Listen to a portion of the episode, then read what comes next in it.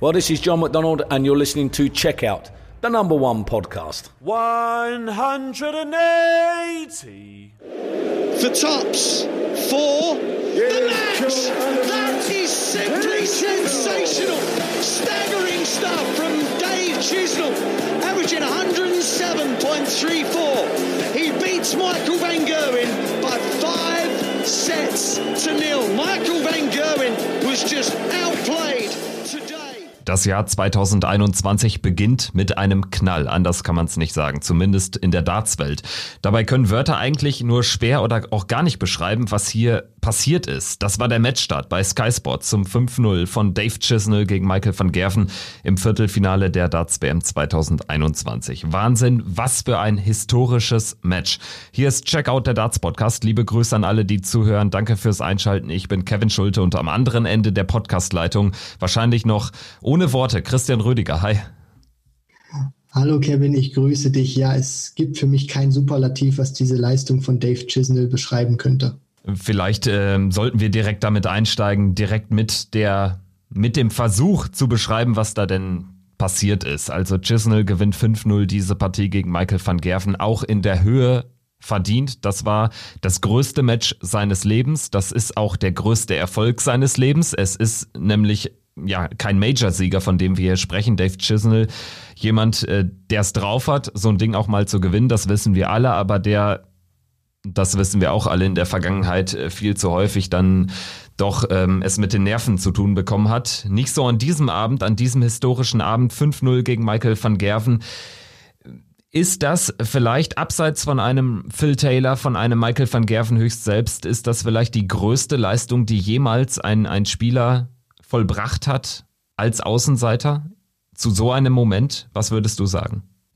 Das beantworte ich tatsächlich mit einem ganz klaren Ja, Kevin, weil wir dürfen ja auch nicht vergessen, Dave Chisnell hat ja nicht nur Michael van Gerven bei der WM im Viertelfinale geschlagen, sondern wir müssen uns ja auch mit dem Wie beschäftigen. Wie hat er ihn geschlagen? Er hat ihn mit 5 zu 0 in den Sätzen geschlagen, hat knapp einen 108er Average gespielt, wirft 1480er outplayed, wie es Wayne Mardell gesagt hat. Also er war vom, vom Scoring her, finde ich, eine absolute Maschine gewesen, Chizzy van Gerven, der jetzt auch nicht so schlecht gespielt hat, aber es hat einfach wie, wie eine Klasse schlechter gewirkt, weil Chizzy einfach so brutal drauf war und ich habe Chizzy wirklich selten so spielen sehen, Kevin. Was mir vor allem auch gefallen hat, wir, wir reden ja hier über fünf Sätze und wir reden auch immer wieder drüber, dass Chizzy einer ist, der, wenn er richtig gut drauf ist, unfassbar viele 180er werfen kann.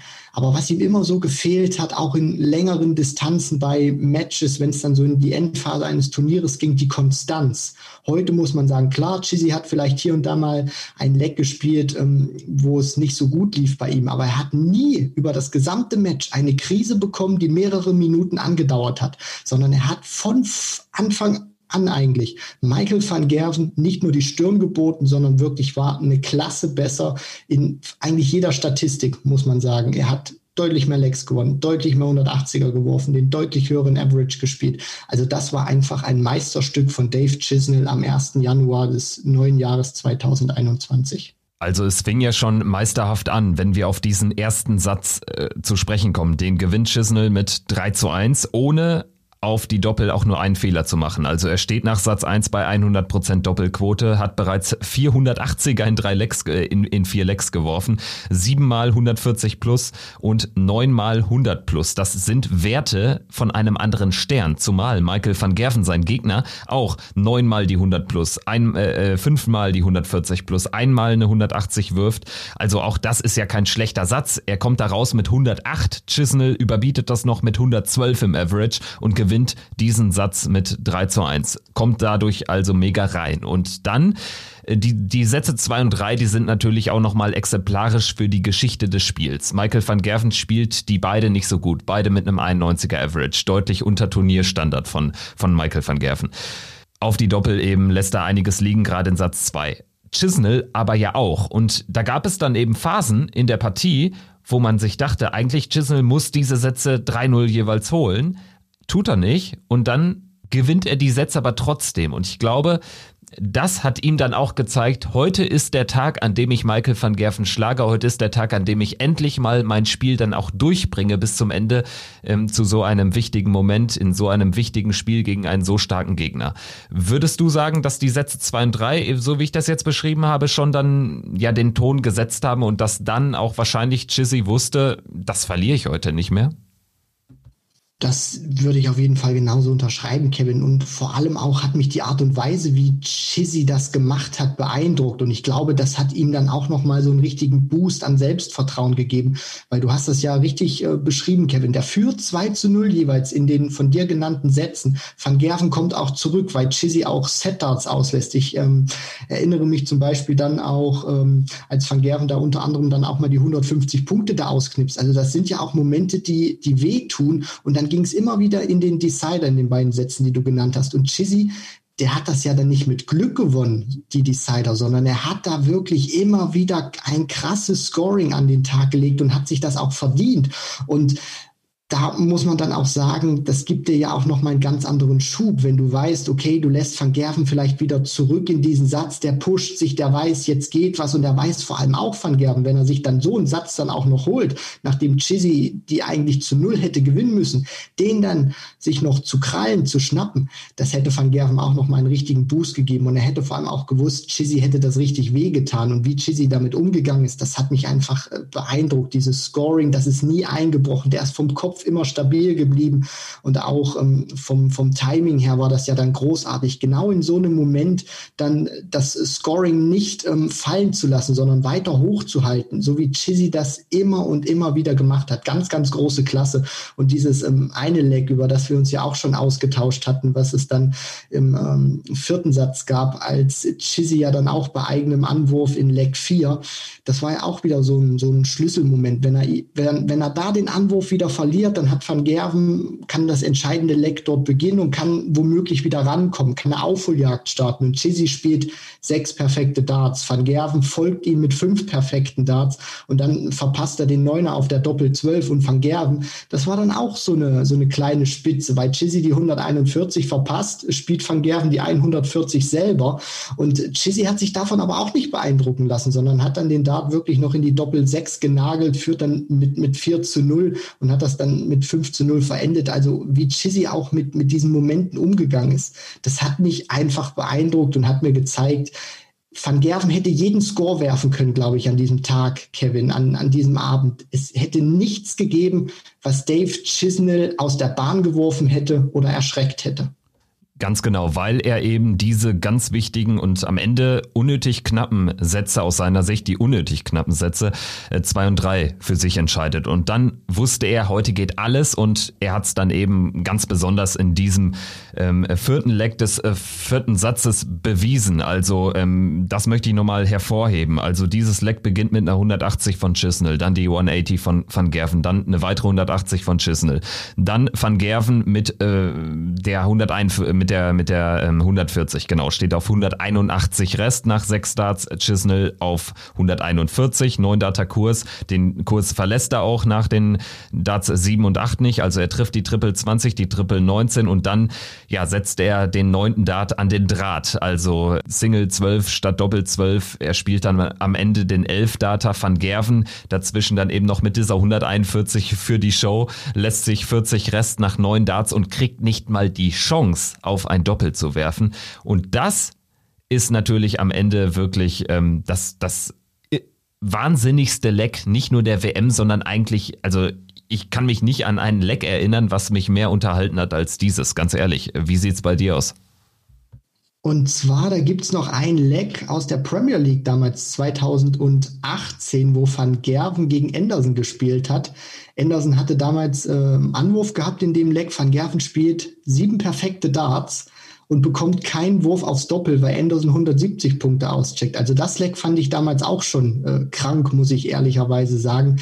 Aber dieses Leck, was, was wir auch gerade analysiert haben, Kevin, steht dem im Nichts nach.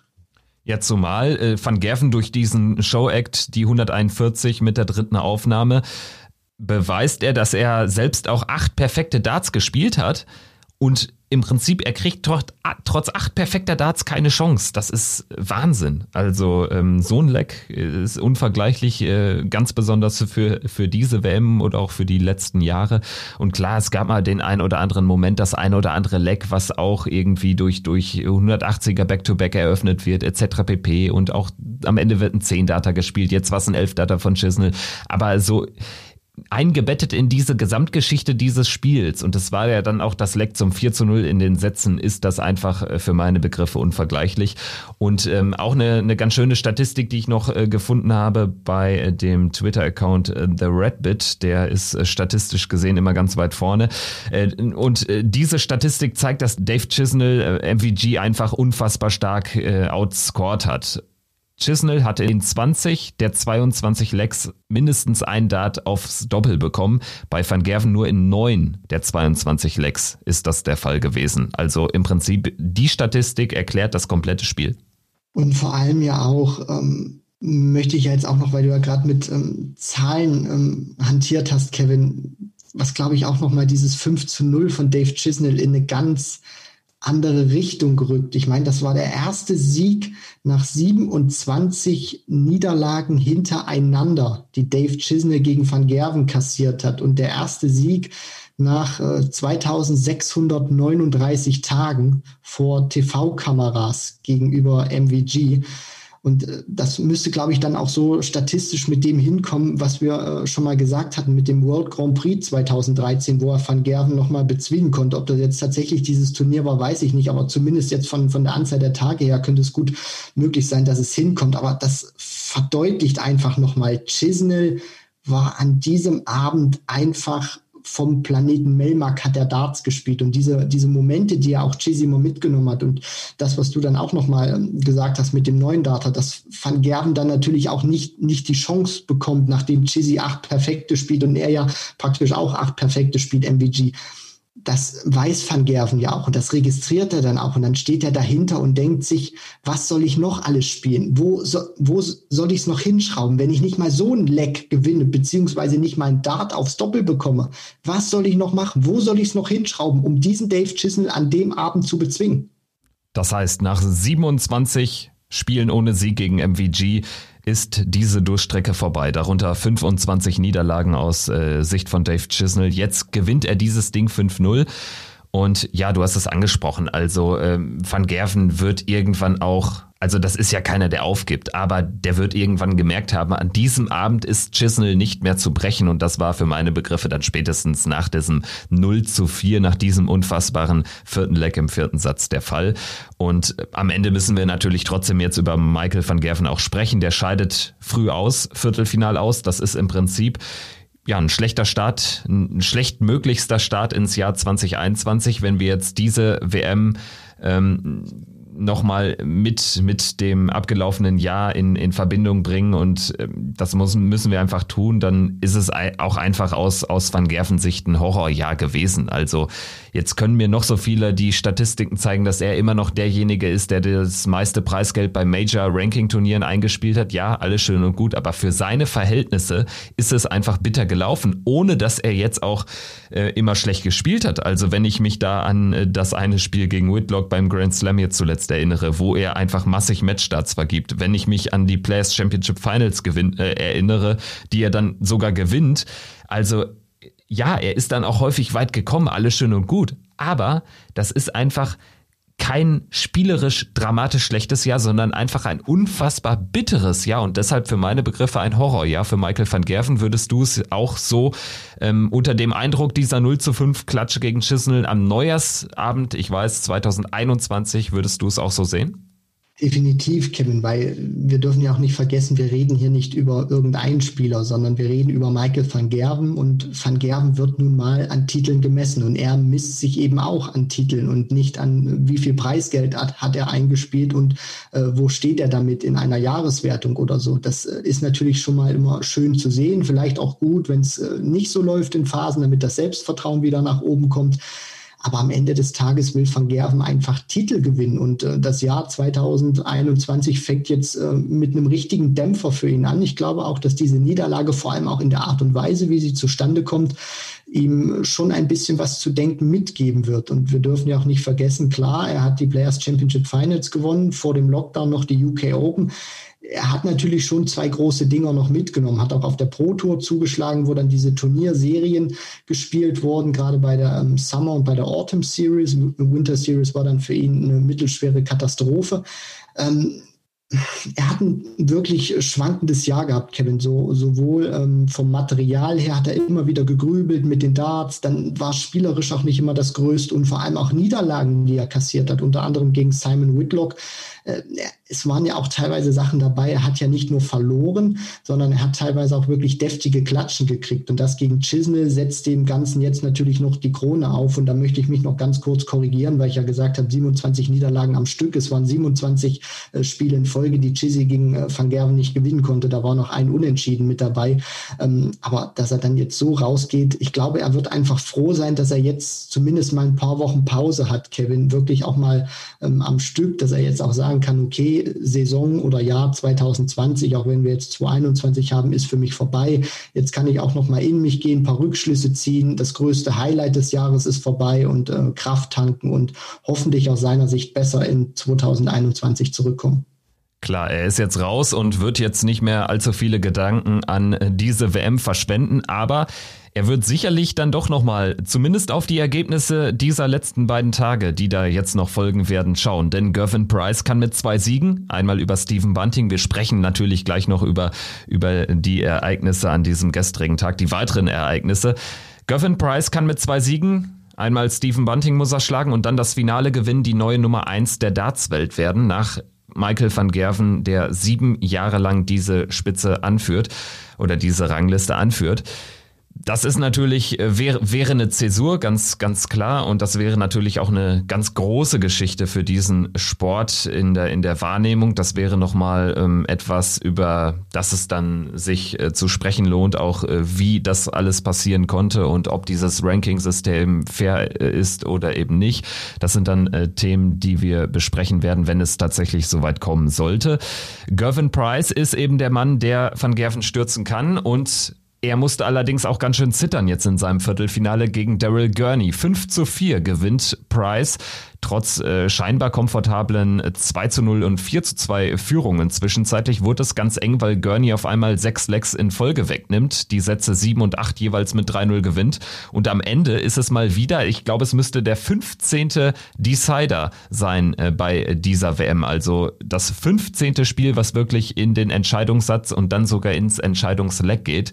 Und dann ist es mal wieder der Vorteil des Anwerfers. Gervin Price nutzt quasi das aus, was er sich im Practice Room erspielt hat beim Wurf, Wurf aufs Bullseye und gewinnt diesen entscheidenden Satz und bleibt im Turnier, obwohl er erneut ein weiteres Mal jetzt nicht so brilliert. Es ist sein viertes Spiel und zum dritten Mal steht er kurz vorm Ausscheiden, muss man auch mal so klar sagen. Ne? Und wir müssen auch erwähnen, dass der Set-Modus ihn hier wirklich auch gerettet hat, weil wenn wir nur mal auf die Legs äh, schauen, dann hat Gervin Price 17 gewonnen und Daryl Gurney eins mehr, 18 Legs. Und ich äh, würde das auch so unterstreichen, was du gesagt hast, Kevin. Also Price hat, finde ich, auch eine sehr schwankende Partie äh, gespielt gegen Gurney. Die Doppelquote war auch nicht mehr so gut, wie sie gegen Mervyn King war. Und das war auch in der Hinsicht ähm, ein Problem für ihn gewesen, weil er das äh, teilweise mit einem guten Scoring nicht mehr ausgleichen konnte. Und ähm, Super Chin hat einfach zu viele äh, Kombinationen im Bereich 50 bis 100 einfach ausgelassen, wo er dann teilweise ein Dart oder zwei bekommen hat. Und das hat ihn aus meiner Sicht das Genick gebrochen, weil Price an diesem Tag wirklich mehr als nur schlagbar war.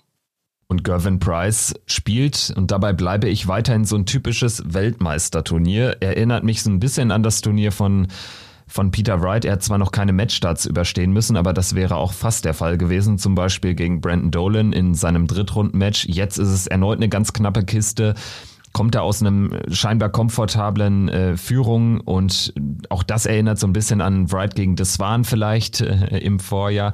Also Gavin Price muss man auf der Rechnung haben, ist sicherlich ja Top-Favorit. Äh, sprechen wir gleich nochmal drüber, wenn wir jetzt über die Halbfinalbegegnungen sprechen, wie es dazu gekommen ist. Ähm, Gary Anderson schlägt Dirk van Dijvenbode am Nachmittag mit 5 zu 1, steht äh, unter den letzten vier und bestätigt damit seine Leistung von vor zwei Jahren, als er dann im Halbfinale gegen MVG ausgeschieden ist. Diesmal kommt das Ganze so ein bisschen überraschender. Also wenn man das ganze Turnier sieht, klar, äh, die Auslosung war jetzt relativ gut. Dirk van Dijvenbode, da war er jetzt sicherlich kein Außenseiter, aber wie er diesen Sieg holt, das war schon beeindruckend. Er selbst hat gesagt, das war der beste Sieg oder das beste Spiel seit Jahren. Und das zeigt auch der Average zum ersten Mal seit irgendwie 15, 16 TV-Matches wieder über 100. Ja, also äh, das war wirklich eine rundum saubere Leistung von äh, Gary Anderson. 101er Average, 50 Prozent auf die Doppel, hat äh, Dirk van Dijvenbode eigentlich in jeder Statistik bei den Aufnahmen outscored. Und was mir auch wirklich gefallen hat, ist von Anfang an war Anderson wirklich auch von der Körpersprache her griffig. Der hat für mich auch ein bisschen gereizt gewirkt. Natürlich auch aufgrund der ähm, Aussagen von Wayne Mardle und Rod Harrington. Der war top motiviert, der war fokussiert. Ähm, Im ersten ersten Satz war Van Dijvenbode noch auf Augenhöhe, hat nicht die ganz großen Emotionen gezeigt, aber konnte genauso einen guten Standard anbieten wie Anderson. Hat äh, zwar ein paar mehr Versuche gebraucht auf die Doppel, aber ähm, hat das wirklich auch gut gemacht. Und Van Dijvenbode war dann auch der erste Spieler oder in der Hinsicht muss man auch sagen, der einzige Spieler dann von den beiden, der zuerst eine Krise bekam und die sich dann auch wirklich äh, gehalten hat. Also er kam dann nicht mehr an diesen Standard ran, den er in den ersten beiden Sätzen gespielt hat. Und Anderson hat wirklich wirklich cool as a Rock gespielt, hat nach dem 1 zu 1 eigentlich jedes äh, jedes Ding mitgenommen, was sich ihm vor die Flinte ähm, gelegt hat. Dann führt er 2 zu 1, führt 3 zu 1, spielt dann 131 sehr cremig auf ähm, Triple 17, zweimal Tops. Und was ich auch äh, interessant fand oder was mich auch sehr beeindruckt hat, Kevin, dass Anderson in diesem Spiel der bestimmende Faktor war. Ja, Van Dijvenbode hat nicht auf seinem Top-Niveau gespielt, aber Anderson war immer der, der agiert hat in diesem Spiel. Und Van Dijvenbode speziell dann nach den ersten beiden Sätzen, der konnte nur noch reagieren. Und das hat einfach gegen diesen Anderson, der diese Scoring-Power hatte, aber der dann auch diese phänomenale Doppelquote äh, letztendlich aufweisen konnte, einfach nicht mehr gereicht. Und deswegen, wenn Anderson das wirklich halten kann, wenn er das halten kann, dann sehe ich ihn auch in ganz großer Reichweite für WM-Titel Nummer drei. Es geht zunächst heute gegen Dave Chisnell, dann im, im Halbfinale. Das andere Halbfinale, wie eben schon erwähnt, bestreitet Gervin Price zunächst gegen Stephen Bunting. Und wie der dahin gekommen ist, darüber müssen wir auch noch kurz diskutieren. Er schlägt Christoph Ratajski mit 5 zu 3 im ersten Viertelfinale und legt den Grundstein mit einer richtig starken Anfangsphase. 3 zu 0 geht The Bullet in Führung. Und das war dann zu viel für den Polen, für den Clemens Bezwinger. Also die beiden trennen beim Scoring gar nicht so viel. Das war von beiden relativ, relativ gut, relativ konstant auch. Am Ende macht es die Checkout-Quote. Beide werfen 36 Mal auf ein Doppelfeld im gesamten Match. Ratajski trifft nur 14 Mal, Bunting 19 Mal und das macht dann eben eine Checkout-Quote von über 50 Prozent und das ist ja gepaart dann mit dem einen oder anderen High-Finish, zum Beispiel der 170, die er da rausnimmt, ist das dann ja das Faustpfand zum Sieg. Bunting im Halbfinale 5-3 gegen Ratajski verdient? Definitiv. Also zunächst mal stimme ich da wirklich mit dir überein, Kevin. Er hat den Grundstein in der Anfangsphase gelegt, wo Ratajski auch im ersten Fehler auf Doppel macht, die Bunting ausnutzen kann. Im zweiten ist dann der Polish Eagle nicht ganz so vom, vom Scoring her und hat, wenn man das so mal overall betrachtet, über die ersten drei Sätze eigentlich viele Geschenke verteilt, die Bunting wirklich konsequent nutzen konnte. Und was mir auch sehr gut gefallen hat oder was mir generell bei Steven Bunting bei dieser WM gut gefällt, ist, dass er super Decider spielt. Ich meine, er hat im dritten Satz einen super Decider gespielt und er ist dann auch cool geblieben, als dann äh, Ratajski rankam, holt sich ja dann das 3 zu 1, macht, äh, dreht dann auch noch 0 zu 2 Leckrückstand, checkt da unter anderem die von dir angesprochene 170, spielt dann wieder ein klasse Decider zum, zum 4 zu 1 und da war es natürlich dann auch klar, alleine vom Ergebnis her, dass es verdammt schwer wird für Christoph Ratajski. Der durfte sich eigentlich keine groben Schnitzer mehr erlauben, kommt dann natürlich noch mal ran auf äh, 3 zu 4, weil er da auch wieder ein bisschen besser spielt, nimmt dann auch diese Zweidart-Kombinationen, die man in der ähm, ja, äußerlichen Betrachtung teilweise finde ich auch immer ein bisschen zu sehr unterschätzt. Die Jungs stehen da wirklich unter großem Druck und das ist keine Selbstverständlichkeit, die rauszunehmen. Da wurde Ratajski wieder ein bisschen besser, dann wurde es auch vom Ergebnis wieder enger und da dachte ich mir, okay, wie geht Bunting damit um? Wird er nervös? Spür, spürt er den Druck? Bislang hat er das ja wirklich gut gehandelt gehabt bis zum Viertelfinale und die Antwort war dann, äh, Kevin, ein absolutes Ja. Er spielt dann in, in diesem achten Satz 12 Darts, 14 Darts, 15 Darts, lässt Ratajski kein einziges Mal auf Doppel werfen. Also vom Kopf her, vom Mentalen ist Steven Bunting absolute Weltspitze bislang. Wenn wir jetzt auf die Halbfinalpartien schauen, Bunting gegen Price, hat er eine Chance, ähm, sogar den Iceman zu bezwingen? Wenn wir uns die Turnier-Averages anschauen, dann ja, vor allen Dingen die Entwicklung. Also Bunting hat halt nochmal ordentlich was draufgelegt. Also der ist immer besser geworden. Bei Price ist es halt, äh, wie, wie angesprochen, aus meiner Sicht das typische Weltmeisterturnier. Du spielst eben von Anfang an ja nicht, nicht so stark, wie du eigentlich spielen kannst, gewinnst aber dann auch äh, die Spiele, die knappen Duelle, überstehst, überstehst kritische Momente. Das ist für mich eben ja ein typisches Weltmeisterturnier. Das zeichnet einen späteren Champion häufig aus. Das allein rettet aber einen Gavin Price natürlich nicht durch dieses Turnier und dann am Ende zum Titel. Also gegen Bunting, glaube ich, braucht er tatsächlich auch äh, sogar ein besseres Spiel nochmal als gegen Gurney, obwohl Gurney auch stark war. Aber ich befürchte, wenn Bunting ähm, das so konservieren kann und auch ähm, es dann weiterhin nicht äh, in den entscheidenden Momenten mit den Nerven zu tun bekommt, dann befürchte ich, dann wird das ein richtig enges Ding auch für Gavin Price. Also Stand jetzt würde ich da nicht von einem 6-2, 6-3 ausgehen. Also ich erwarte da wirklich einen sehr starken Stephen Bunting als Contender. Den Vorteil, den ich bei Price zumindest in der Hinsicht sehe, ist, dass er diese Distanz jetzt Best of 11 natürlich kennt. Ja, ich weiß, Bunting, der ist BDO-Weltmeister geworden, der kennt so eine Distanz natürlich auch. Aber wir dürfen nicht vergessen, wann Stephen Bunting BDO-Weltmeister geworden ist. Also das ist schon ein ganzes äh, Stück her, schon ein paar Jahre. Und ähm, der weiß das, glaube ich, auch nicht mehr so richtig, wie sich so eine lange Distanz anfühlt. Natürlich hat er die schon gespielt, aber Price ist da wesentlich frischer, gerade auch bei der viele äh, Major-Turniere jetzt auch äh, gewinnen konnte, unter anderem ja auch mit dem World Grand Prix, mit dem Grand Slam, wo du ja dann auch wirklich viele Legs spielst. Und im Grunde genommen ist das ja auch wirklich, dass sich die, die äh, Legs ja dann praktisch in Sätze zusammenfügen. Das ist der Vorteil, den ich für Price sehe. Wenn ich aber das Turnier beurteile, jetzt auch gerade mit den Viertelfinals, dann ist Bunting für mich wirklich nicht nur ein Herausforderer, sondern ein Duell auf Augenhöhe mit vielleicht sogar zwei, drei Prozent jetzt, wenn ich das, das Turnier sehe, für Steven Bunting, weil er mir vom Scoring her gut gefällt, auch wie er mit äh, Frustmomenten oder mit sehr unglücklichen Momenten, die er sich teilweise auch selber zuzuschreiben hat, umgeht. Wenn er Sätze zumachen kann und äh, haut wirklich viele Darts am Doppel vorbei und kommt dann aber wieder zurück, behält in den Decidern die Nerven, spielt teilweise elf, zwölf Data. Also der hat auch wirklich immer wieder gute Antworten. Der lässt sich von, von nichts einschüchtern oder runterziehen. Und bei Price, warte ich ehrlich gesagt noch auf die ganz große Explosion. Also ich warte wirklich darauf, wann kommt der Knall? Wann schafft er es, diesen, dieses Monsterspiel auf die Bühne zu bringen? Bislang waren das wirklich immer gute, teilweise auch sehr gute Auftritte. Aber ich warte noch auf diesen Iceman, den wir, glaube ich, alle sehen wollen. Und ob der jetzt gegen Steven Bunting kommt, weiß ich nicht. Ähm, das ist für mich wirklich ein Duell auf Augenhöhe, weil Bunting für mich auch gezeigt hat, er kann über diese Distanz auch konstant spielen. Und Price, so eine Phase wie gegen Gurney, wo er, wo er zwei Sätze mit 0 zu 3 abgibt, das darf ihm nicht nochmal passieren gegen Bunting. Das darf ihm auf keinen Fall passieren, dass er die wirklich so lethargisch abgibt. Also die Partie, das Halbfinale Price gegen Bunting vielleicht enger, als man erwarten würde oder als man erwartet hätte, wenn man im Vorfeld irgendwie von so einer Paarung bei dieser WM ausgegangen wäre. Also wer auf diese Halbfinalisten gesetzt hat, der ist definitiv ein reicher Mann, so viel kann man schon mal sagen.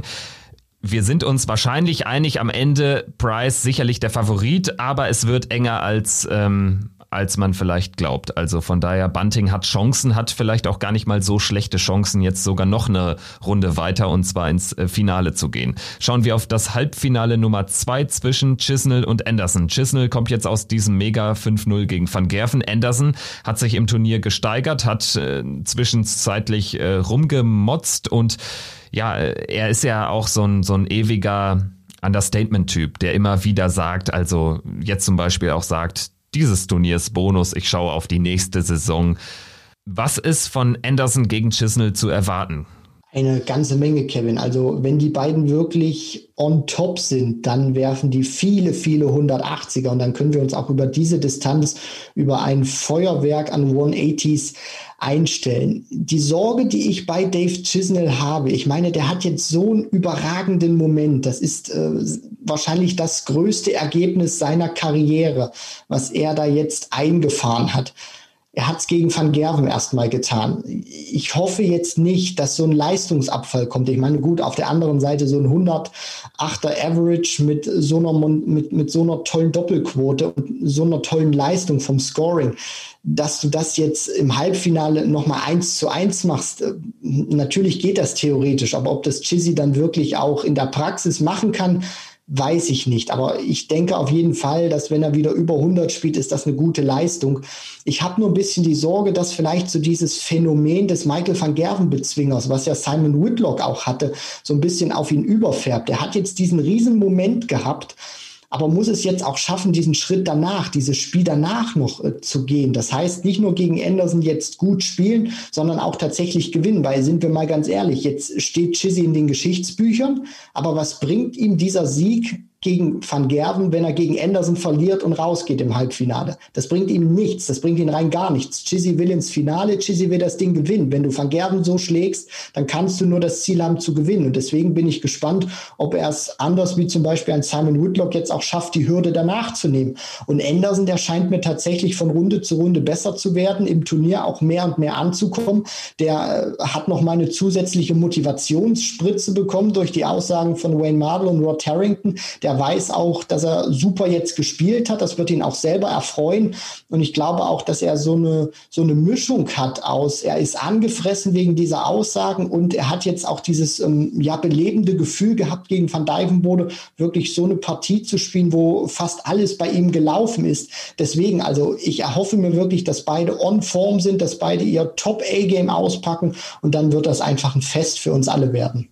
Das wird es garantiert, davon gehe ich auch aus. Ich würde, stand jetzt aber doch ein bisschen zu Chisnell tatsächlich tendieren, weil ich glaube, dass er jetzt dadurch, dass er gegen Vandenberg einmal schon so ein Wahnsinnsmatch absolviert hat, jetzt das Ganze bestätigen konnte, gegen Michael van Gerven natürlich auch ein Stück weit Dämonen besiegen konnte und äh, doch nochmal eine andere Spielstärke hatte als zum Beispiel ein Simon Whitlock, der dann eben ja anscheinend jetzt in diesem Jahr zum Angstgegner, zu dem Angstgegner von van Gerven geworden ist, dann allerdings immer in den nächsten Runden ausgeschieden ist und deutlich äh, schlechter gespielt hat. Das haben wir natürlich jetzt bei Dave Chisnell auch schon fast prognostiziert nach seinem Megamatch gegen Van, Vandenberg, dass er gegen Van Gerven jetzt eben dieses schlechte Ding hat. Und ich glaube nicht, dass das kommen wird. Ich kann mir sogar viel eher vorstellen, dass er vielleicht am Ende dieses Ding gewinnt, weil er anders als Gary Anderson dann doch nochmal ein größeres Selbstverständnis, was das Power Scoring betrifft, aktuell besitzt und dementsprechend auch vielleicht mal zwei Sätze zu null in Folge rausnehmen kann und dadurch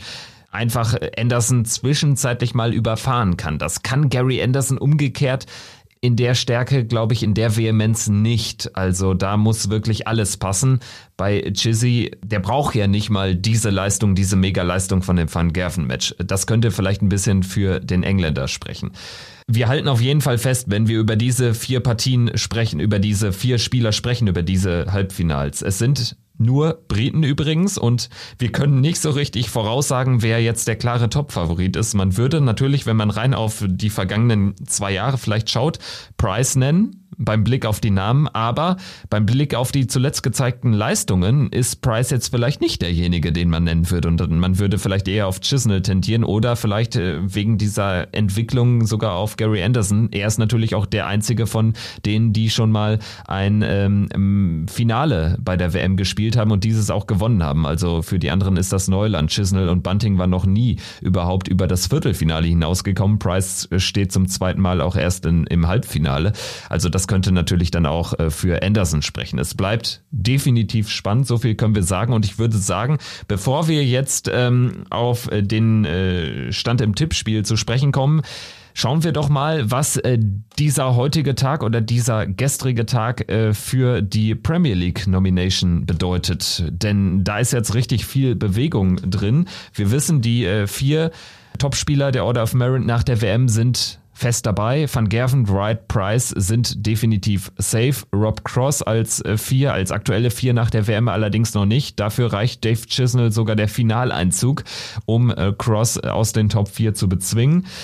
Von daher, man kann noch nicht gar nicht so viel Fixes sagen, weil ich glaube, wenn Cross nicht die vier ist, dann wird er auch nicht dabei sein. Und ja, dann haben wir eben noch ganz andere offene Fragen. Was wird mit einem Stephen Bunting? Wenn der Weltmeister wird, ist er natürlich auch dabei. Aber Stand jetzt, was würdest du sagen, welche Spieler sind aus deiner Sicht safe?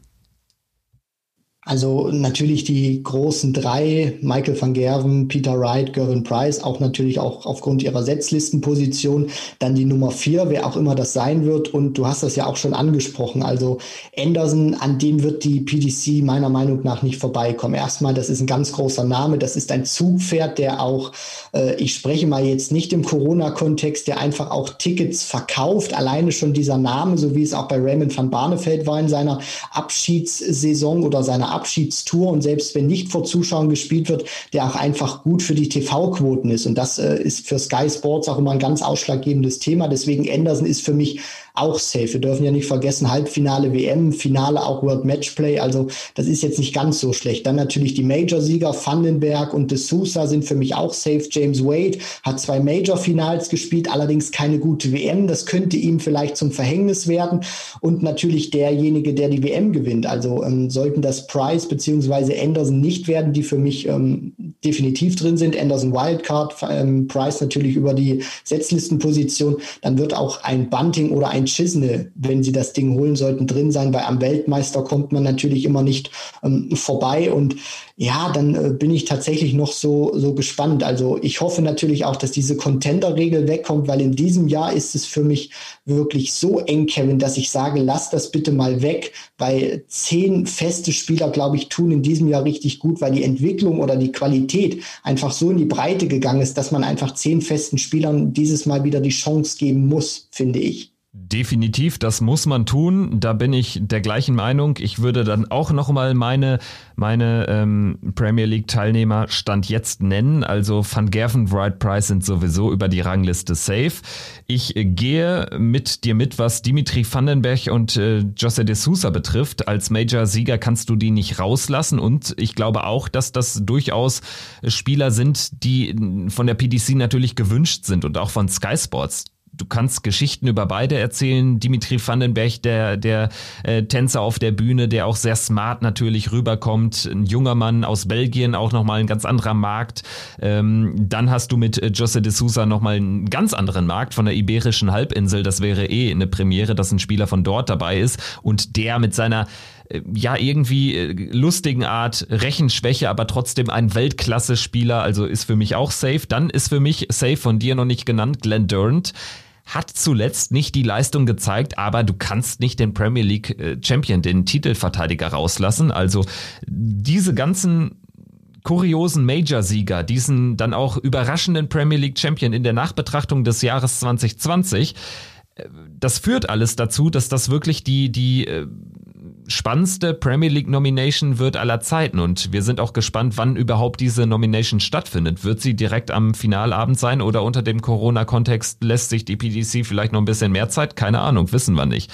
Und dann ähm, habe ich Gary Anderson noch nicht genannt. Da gehe ich aber mit dir mit. Spätestens jetzt durch seine Halbfinalteilnahme ähm, ist er für mich auch safe. Das heißt, ich hätte schon mal sieben Namen, die dabei sind, definitiv. Aber ich bin auch der Meinung, Dave Chisnell muss dieses Turnier seit dem gestrigen Abend, seit dem 5-0 gegen Van Gerven nicht mehr gewinnen. Da gehe ich nicht mit dir konform. Ich glaube, er braucht den Turniersieg anders als Stephen Bunting nicht. Von daher, ich würde auch Dave Chisnell mit reinnehmen und dann wäre ich schon bei 8 und dann ähm, brauche ich über einen James Wade meiner Meinung nach gar nicht diskutieren, über einen Daryl Gurney auch nicht.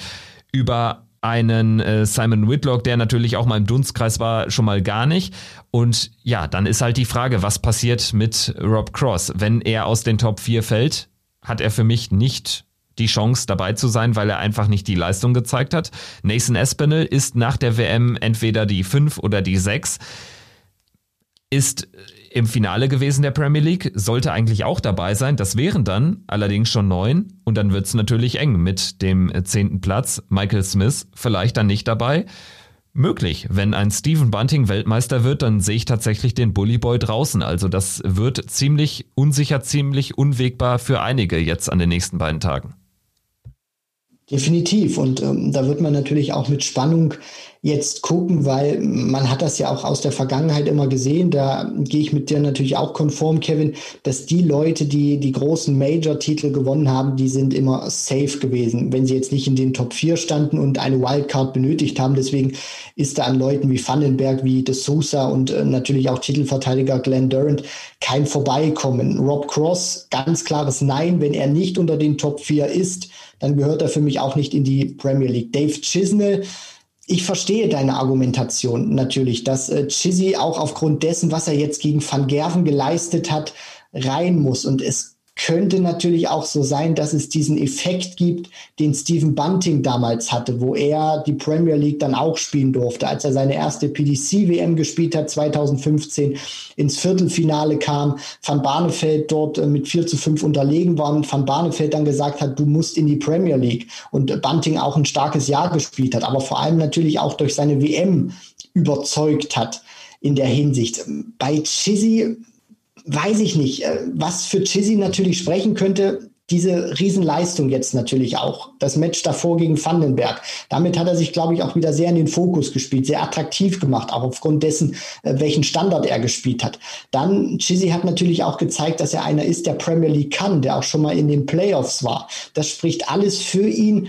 Aber ich würde jetzt nicht sagen, man kommt an ihn zu 100 Prozent nicht vorbei. Soweit würde ich noch nicht gehen, weil ich mir auch manchmal immer ein bisschen mehr Weitsicht wünschen würde von den Kollegen von, von der PDC oder von, von Sky, wo ich auch immer mal, mal sage, bewertet vielleicht nicht nur die WM, weil Chizzys Jahr vor der WM äh, würde ich jetzt nicht als eins beschreiben, wo er sagt, er ist mega zufrieden damit. Aber was er jetzt bei der WM abliefert, stehen bei mir noch ein bisschen in den Sternen, aber ich gehe mit dir konform. Wenn er das weiter so spielt, sich den Titel holt, natürlich kommt man da an ihm nicht vorbei, genauso wie an Stephen Bunting. Espinel auch schwierig. Michael Smith, das sind Spieler, von denen erwartet man mehr. Die konnten vielleicht aber auch aufgrund dieses ähm, ja, ganzen Drumherums, was war in diesem Jahr, äh, vielleicht nicht ihre ganze Stärke ausspielen äh, beziehungsweise ausfalten. Ob man Espinel sagt, hey, du hast in deiner Debütsaison Finale erreicht, wir geben dir wieder die Chance, weil du gezeigt hast, du kannst Premier League. Das sind viele offene Fragen und ich glaube, wir werden auch dann wieder, wenn wir über diese äh, Nominierten sprechen, werden wir auch wieder ähm, positive Sachen ansprechen, aber auch wieder ähm, ja kritische Nominierung, Kevin. Es wird sicherlich so kommen. Ja, und wir können ja final jetzt auch noch gar nicht äh, Einschätzungen abgeben, weil wir gar nicht wissen, wer auf Rang 4 stehen wird nach dieser WM. Und das ist nun mal jetzt ganz signifikant. Also für meine Begriffe hat Rob Cross einfach keine Berechtigung dabei zu sein, wenn er aus diesem Top 4 rausfallen würde. Und das würde natürlich alles nochmal ein bisschen durchmischen. Also am Ende könnte vielleicht auch Michael Smith dann sogar noch drin sein. Also die Engländer werden sicherlich mit vier Leuten dabei sein und das sind für mich Durant und Espinel als Finalisten des Vorjahres und das ist für mich dann auch Dave Chisnell. Da bleibe ich einfach dabei nach diesem 5-0 gegen Van Gerven. Man kann natürlich da sagen, ja, man sollte nicht zu viel jetzt auf ein Match oder auf ein Turnier gehen, aber ich glaube, dass Sky Sports das machen wird. Also wenn am Ende ein Chisnell, ein Cross oder ein Smith irgendwie in der Verlosung sind, dann fällt Cross als erstes raus und wenn es tatsächlich dann um einen Platz geht, dann wird es natürlich eng. Nimmt man eher den konstanten und arrivierten Smith oder nimmt man Dave Chisnell? Wenn es um zwei Tickets geht, glaube ich, ist Cross derjenige, der dann rausfällt aus diesem englischen Pool. Aber ähm, ja, am Ende gewinnt Stephen Bunting die WM und er wird dann natürlich dabei sein. Also sind alles sehr viele Unwägbarkeiten. Wir werden das Ganze aber natürlich auch hier zugegebener Stelle nochmal im Podcast thematisieren. Schauen jetzt aber nochmal zum Abschluss der heutigen Folge, der Folge 147 von Checkout der Darts Podcast auf das Tippspiel bei Kicktip, denn da gab es einen Führungswechsel. Philipp Horn hat die Führung übernommen mit 386 Punkten, punktgleich vor CK3, aber über die Spieltagssiegebilanz ist er jetzt die neue Nummer 1, aber es gibt ja noch zwei Tage und ähm, am Ende auch die Bonuspunkte einzuheimsen, also da kann sich noch was drehen. Spieltagssieger sind Stefan 26, 20, Ebi und Tsubasa Darts mit starken 16 Punkten an diesem doch äh, für Tipper gar nicht so leichten Tag. Mit dem 5-0 für Chisnell hat keiner gerechnet, also die knapp 300 Teilnehmer haben alle ja falsch gelegen oder höchstens die Tendenz richtig getippt. Das war's mit Checkout der Darts Podcast nach Tag Nummer 14 bei der Darts WM. Wir freuen uns auf zwei weitere sehr spannende Tage, 15 und 16 mit den Halbfinals zunächst und den Finals. Bleibt uns gewogen, bleibt uns treu und wir hoffen, ihr seid gut ins neue Jahr gekommen und es wird ein erfolgreiches Jahr für alle und vor allen Dingen auch ein gesundes. Macht's gut. Bis dahin. Ciao.